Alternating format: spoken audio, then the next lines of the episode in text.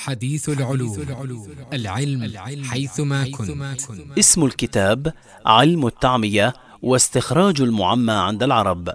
تأليف الدكتور محمد مرياتي والدكتور يحيى مير علم والدكتور محمد حسان الطيان.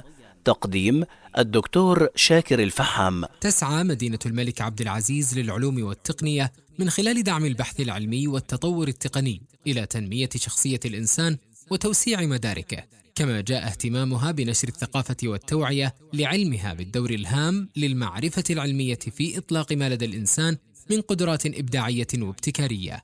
وهو ما يبين العلاقة الطردية بين العلوم والتقنية والثقافة العلمية للفرد. هذا وقد حرصت المدينة على الاهتمام بنشر التوعية والثقافة العلمية بين أفراد المجتمع من خلال توفير المطبوعات العلمية من مجلات وكتب ونشرات وغيرها من الإصدارات الموجهة إلى عموم القراء والمستفيدين. بين التورية ولغة الشفرة يتكون علم التعمية بكل دقائقه ومعانيه حيث يتوارى المعنى الحقيقي في جنبات لغة ظاهرة. ولكم أن تتابعوا تفاصيل هذا العلم في هذه الخلاصة لكتاب علم التعمية واستخراج المعمى عند العرب.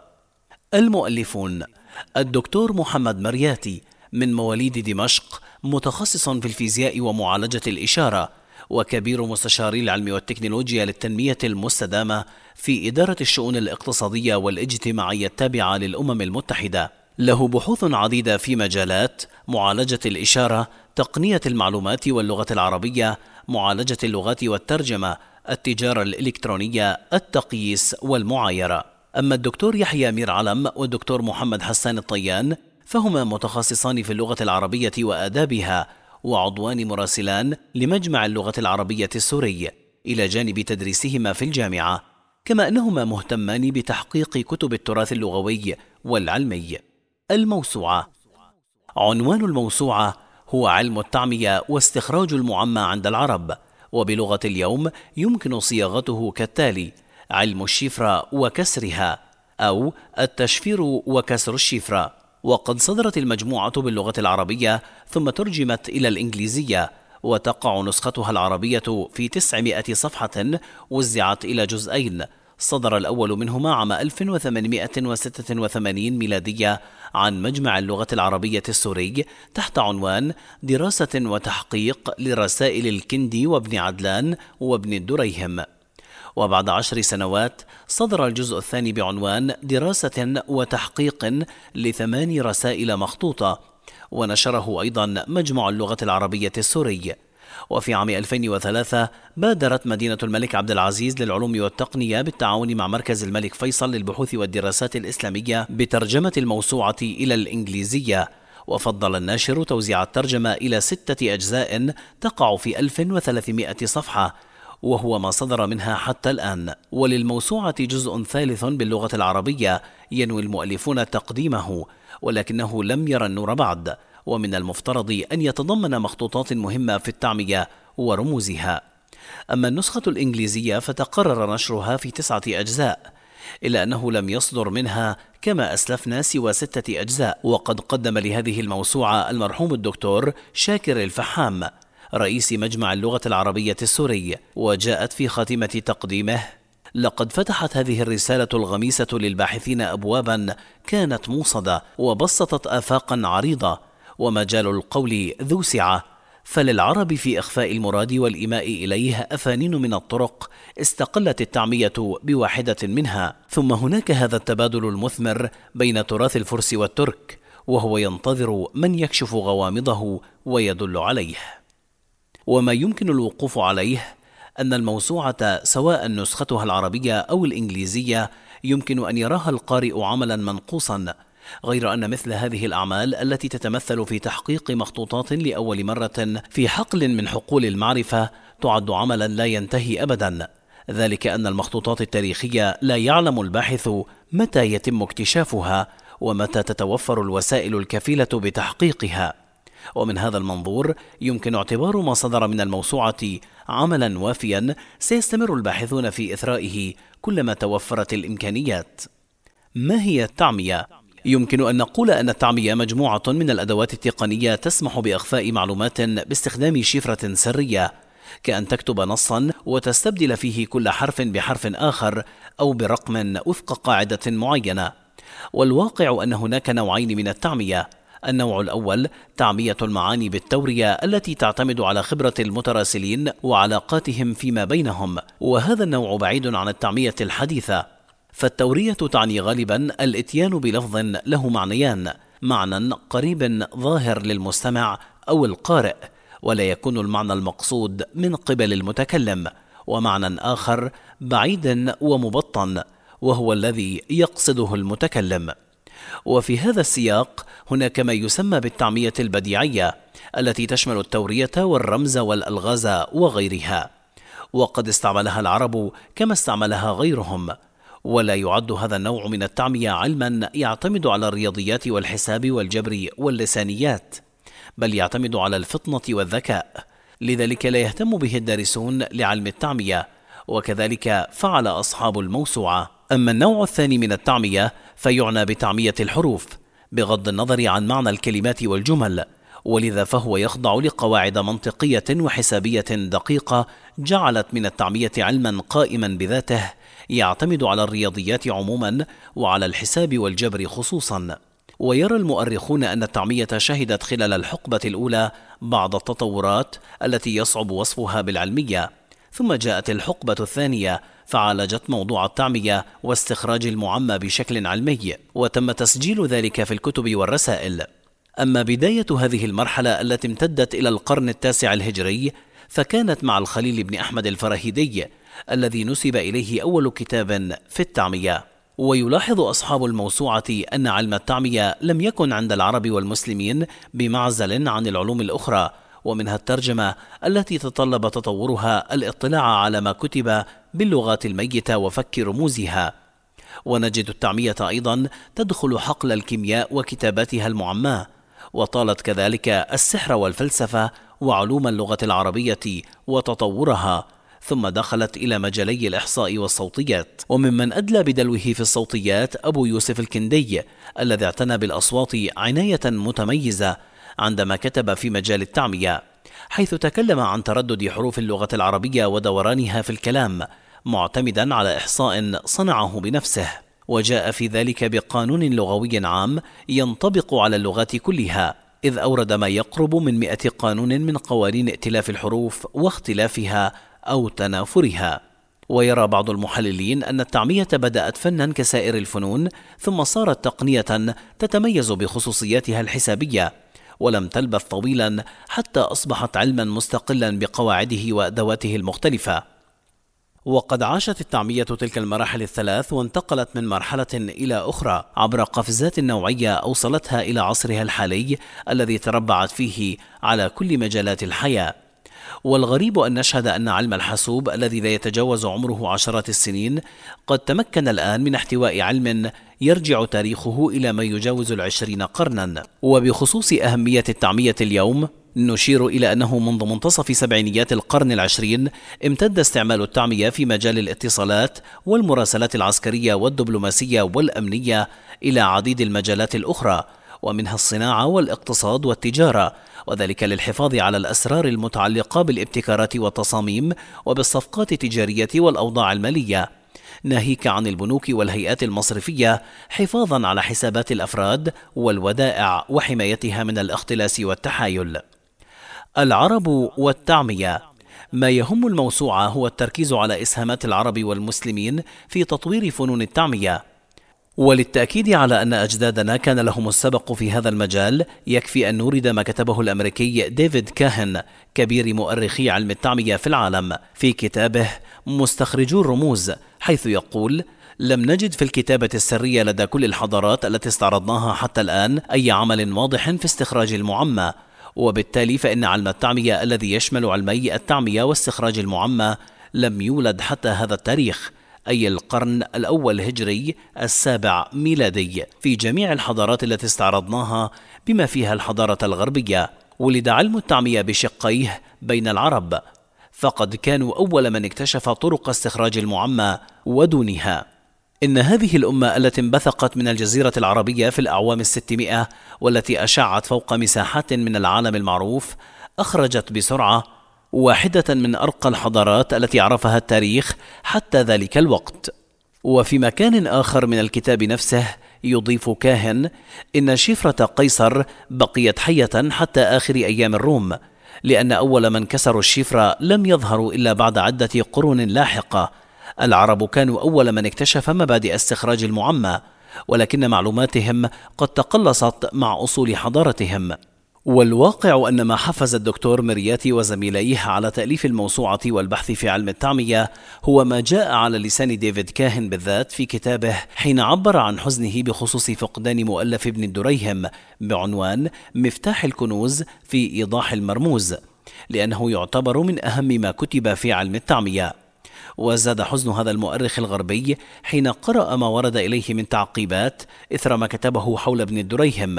إذ أنكرت وجوده أصلا وزعمت أنه ضرب من الخيال ولا وجود له في التاريخ. وقد روى أحد مؤلفي الموسوعة وهو الدكتور محمد حسان الطيان خلال حفل أقيم بمدينة الملك عبد العزيز للعلوم والتقنية بمناسبة صدور الجزء الأول من الموسوعة كيف بدأ اهتمام مؤلفي الموسوعة بعلم التعمية عام 1979 فبعد الاطلاع على ما كتبه ديفيد كاهن حول ابن الدريهم وتحسره على فقدان مخطوط بدأوا البحث عنه في آلاف المخطوطات بمكتبة الظاهرية بدمشق أكبر مكتبة مخطوطات في سوريا فلم يعثروا إلا على مخطوطين لابن الدريهم لا يوجد من بينهما المخطوط الذي أشار إليه المؤرخ كاهن. ولذلك انتقلوا بصعوبة إلى اسطنبول عام 1981 يبحثون بين عشرات الآلاف من المخطوطات العربية الإسلامية في مكتبة السليمانية عن مخطوطات في التعمية حتى اكتشفوا عنوان المخطوط المنشود ويصف الدكتور الطيان فرحة المؤلفين بهذا الاكتشاف في تلك اللحظات بالعبارة التالية: أرأيت إلى الأعرابي يضل بعيره في الصحراء ثم يجده بعد طول يأس واغتمام؟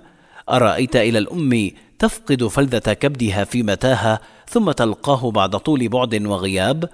أرأيت إلى الباحث الجاد يمضي مع بحثه خطوة بخطوة يجمع مصادره ويجري تجاربه ويستقري كل أدواته ثم يؤتى بحثه أكله بعد طول عنة واستعصاء. كذلك كانت فرحتنا يوم لقينا مخطوطنا الضائع مفتاح الكنوز في إيضاح المرموز لابن الدريهم الموصلي. ومن معاناة الباحثين في الحصول على المخطوطات أنهم اتجهوا عام 1986 إلى أوروبا حيث المتحف البريطاني بلندن ثم المكتبة الوطنية الفرنسية بباريس للحصول على نسخة من مخطوط بالغ الأهمية في مجال التعمية وهو شوق المستهام في معرفة رموز الأقلام لابن وحشية النبطي. وتكمن أهمية هذا المخطوط في كشفه عن معاني رموز اللغة الهيروغليفية قبل عشرة قرون من اكتشافها على يد جون فرانسوا شامبليون. ونلاحظ أن رسالة الكندي في استخراج المعمى التي تم تحقيقها في الموسوعة تقع ضمن مجموعة مخطوطات تحصل عليها مؤلفو الموسوعة. تقع في 232 ورقة كتبت بحرف صغير متداخل. وقد قسمها صاحبها إلى قسمين. يشتمل القسم الأول على رسائل ثابت بن قرة في الرياضيات وغيرها. أما القسم الثاني فيتضمن رسائل مختلفة للكندي بدأت بفهرس جاء في أعلاه الجزء الأول من كتب ورسائل يعقوب بن إسحاق الكندي. وفيه ستون مصنفا. ونجد رسالة الكندي في استخراج المعمى إحدى رسائل هذا القسم. ولما صدر الجزء الأول من الموسوعة كتب المؤرخ ديفيد كاهن قائلا إنه إسهام عظيم في تاريخ علم التعمية ومدعاة كبرى لامتنان الشخصي وتقدير سائر المهتمين بهذا البحث والمؤرخين له وسنكون مدينين دوما بالشكر له. ويعترف ديفيد كاهن في مكان آخر بفضل العرب والمسلمين في هذا المجال مؤكدا أن طريق الباحث لا يزال طويلا فيقول طور المسلمون معارف في استخراج المعمى تنم عن ممارستهم العلمية لاعتراض المراسلات واستخراج تعميتها. وذلك على الرغم من تشكيك بعض الباحثين في ذلك. وبما أن التراث الإسلامي المخطوط لا يزال غير مكتشف في معظمه فقد يحصل الباحث فيه على اكتشافات جديرة بالتقدير. ويوضح المؤلفون في الجزء الأول أن دراستهم تمثل أول بحث علمي في العصر الحديث يحقق النصوص المهمة الواردة في مخطوطات علم التعمية. ومن ثم صححت الموسوعة العديد من الأخطاء التاريخية فأعادت تاريخ التدوين العلمي إلى الكندي خلال القرن التاسع الميلادي أي قبل ستة قرون من ظهور الإيطالي ليون باتيستا ألبرتي في القرن الخامس عشر الميلادي والذي ينسب إليه أول عمل في التعمية ظهر عند الغربيين. وهكذا يشهد الخبراء المعاصرون عن سبق علمائنا في هذا المجال. لكن الظاهر في كتابات هؤلاء الرواد العرب والمسلمين بل كتبوا في طرائق التعمية الرئيسة التي ما زال العالم يستخدم بعضها في الوقت الراهن. مجتنبين استخداماتها غير الأخلاقية. أعلام العرب والمسلمين في التعمية. من أبرز الأسماء والمؤلفات التي أشارت إليها الموسوعة مركزة على البعض دون الآخر في موضوع التعمية خلال نحو ثمانية قرون نذكر الخليل بن أحمد الفراهيدي. ينسب إليه كتاب في التعمية لم يعثر عليه المؤرخون بل اعتبره بعضهم أول من وضع علم التعمية وكتب فيه. جابر بن حيان ألف كتاب حل الرموز ومفاتيح الكنوز. ثوبان بن إبراهيم ذو النون المصري ألف كتاب حل الرموز وبرء الأسفام في أصول اللغات والأقلام. سهل بن محمد بن عثمان السجستاني قال فيه ابن النديم في الفهرست إنه كان يتبحر في الكتب ويخرج المعمى حاذق في ذلك دقيق النظر فيه. يعقوب بن إسحاق الكندي. من مؤلفاته في التعمية رسالة في استخراج المعمى. أحمد بن علي بن وحشية من مؤلفاته في علم التعمية شوق المستهام في معرفة الأقلام وقد ترجم إلى الإنجليزية عام 1806 ميلادية. محمد بن أحمد بن كيسان قال يقوت الحموي في معجم الأدباء إن له في العروض والمعمى كتابا. داود بن الهيثم بن إسحاق التنوخي كان نحويا لغويا حسن المعرفة بالعروض واستخراج المعمى. محمد بن أحمد بن محمد بن طباطبة من مؤلفاته رسالة في استخراج المعمى. محمد بن سعيد البصير الموصلي كان رائدا في استخراج المعمى والعروض. إسحاق بن إبراهيم الكاتب من مؤلفاته في علم التعمية كتاب البيان والتبيين. أحمد الشنتمري ذا عصيته في العروض وفك المعنى. أسعد بن مهذب بن مماتي من مؤلفاته في علم التعمية كتاب خصائص المعرفة في المعميات. إبراهيم بن محمد بن دنينر من مؤلفاته في علم التعمية كتاب مقاصد الفصول عن حل الترجمة. علي بن عدلان من مؤلفاته في علم التعمية كتاب المؤلف للملك الأشرف في حل التراجم وكتاب المعلم. علي بن محمد الدريهم من مؤلفاته في علم التعمية مفتاح الكنوز في إيضاح الرموز وإيضاح المبهم في حل المترجم ومختصر المبهم في حل المترجم ونظم لقواعد فن المترجم وضوابطه وقصيدة في حل رموز الأقلام المكتوبة.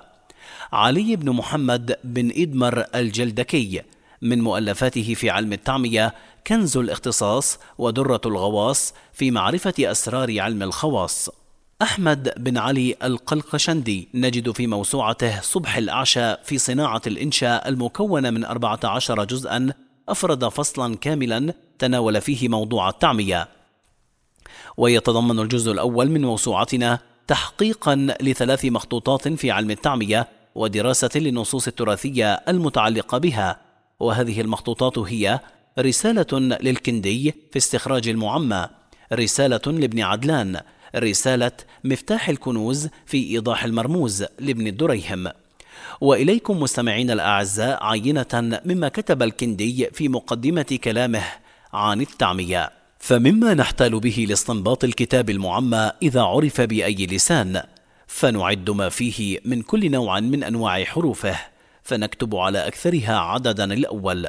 والذي يليه في الكثرة الثاني والذي يلي ذلك في الكثرة الثالث وكذلك حتى نأتي على جميع أنواع الحروف. ثم ننظر في الكتاب الذي نريد استخراجه فنصنف أيضا أنواع صوره. فننظر إلى أكثرها عددا فنسميه بسمة الحرف الأول والذي يليه في الكثرة فنسميه بسمة الحرف الثاني والذي يليه في الكثرة فنسميه بسمة الحرف الثالث.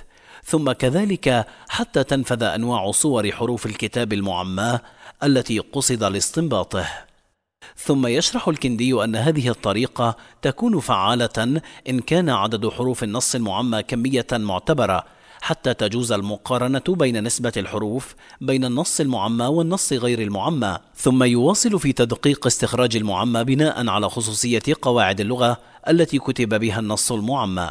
ويذكر أيضا أن ما يعين في الدلالة أن يعرف في لغة النص عبارات التمجيد والتفخيم يسميها البعض الاستفتاحات. ومن ذلك بسم الله الرحمن الرحيم في اللغة العربية كما خصص حديثا للشعر وتعميته. لأن ميزة الشعر أن ترتيب حروفه وعددها يخضعان لقواعد العروض ولا تصدق عليه نفس القواعد الصالحة في النثر. ويعتقد المؤلفون أن ما وقفوا عليه من أثار لابن الدريهم في مجال علم التعمية واستخراج المعمى يكشف عن أهمية إسهامات الرجل في هذا الباب. ولا شك أن وراء ذلك كله علما كبيرا وأثارا بارزة الشواهد. يقول أصحاب الموسوعة إنهم اطلعوا على بعضها وما زالوا يتطلعون إلى العثور على المزيد منها. وهي تشهد على أن الرجل كان علما من أعلامنا العظام يستحق التكريم والانضمام إلى ركب رجالات العلم لما قدم من إنجازات في صرح الحضارة العربية الإسلامية. والواقع أن ابن الدريهم يصرح بأنه كتب في بداية الأمر كتاب إيضاح المبهم في حل المترجم ثم اختصره ومرت عليه مرحلة ولم يحتفظ بنسخة منه. ثم يقول وسألني من يجب الامتثال له ولا سبيل إلى رده فنظمت هذا القدر الكافي مما علق في ذهني من قواعد هذا الفن وضوابطه وسميته مفتاح الكنوز في إيضاح المرموز. ويعجب القارئ عندما يطلع على مخطوط ابن الدريهم وهو يوضح خصوصيات اللغة المختلفة في تعمية نصوصها وذكر عددا كبيرا من اللغات وحدد عدد حروفها والناقص منها من الحروف والزائد. موضحا الفرق بين أرقامها وحروفها بالنسبة للغة العربية. ومن بين تلك اللغات الفارسية التركية العبرية الأرمينية الرومية السريانية الإفرنجية اليونانية الهندية القبطية. مخطوطات في التعمية. يذكر المؤلفون أنهم وجدوا ضالتهم في موضوع عدد من المخطوطات المتعلقة بالتعمية عندما وضعوا أيديهم عليها في مكتبة السليمانية. وكان للمؤرخ التركي الشهير فؤاد سزكين فضلا عظيما في تسهيل مهمتهم وتزويدهم بصور تلك المخطوطات. وقد ارتأى أصحاب الموسوعة تصنيف المخطوطات العربية ذات الصلة بالتعمية إلى ثلاثة أصناف هي تعمية النصوص المنظومة وفي هذا الإطار تناول المؤلفون بالدرس كتبا ورسائل منها كتاب البرهان في وجوه البيان لابن وهب الكاتب وكتاب مقاصد الفصول المترجمة عن حل الترجمة لابن دنينير الذي جاء في قسمين هما الأول في حل ما عمي من الكلام المنثور والثاني في حل ما عمي من الكلام المنظوم.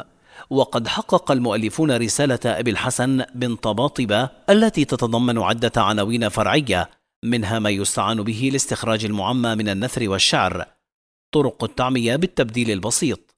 مثال على تعمية الشعر. وقد خصص الجزء الثاني من الموسوعة نحو خمسين صفحة لكتاب ومخطوط لأبي الحسن محمد بن الحسن الجرهمي وبالإضافة إلى تحقيق رسالة ابن طباطبة ومخطوط الجرهمي حقق المؤلفون ستة مخطوطات في هذا الجزء وقدم المحققون الكثير من التوضيحات لأمور غامضة وأخطاء وقع فيها غيرهم.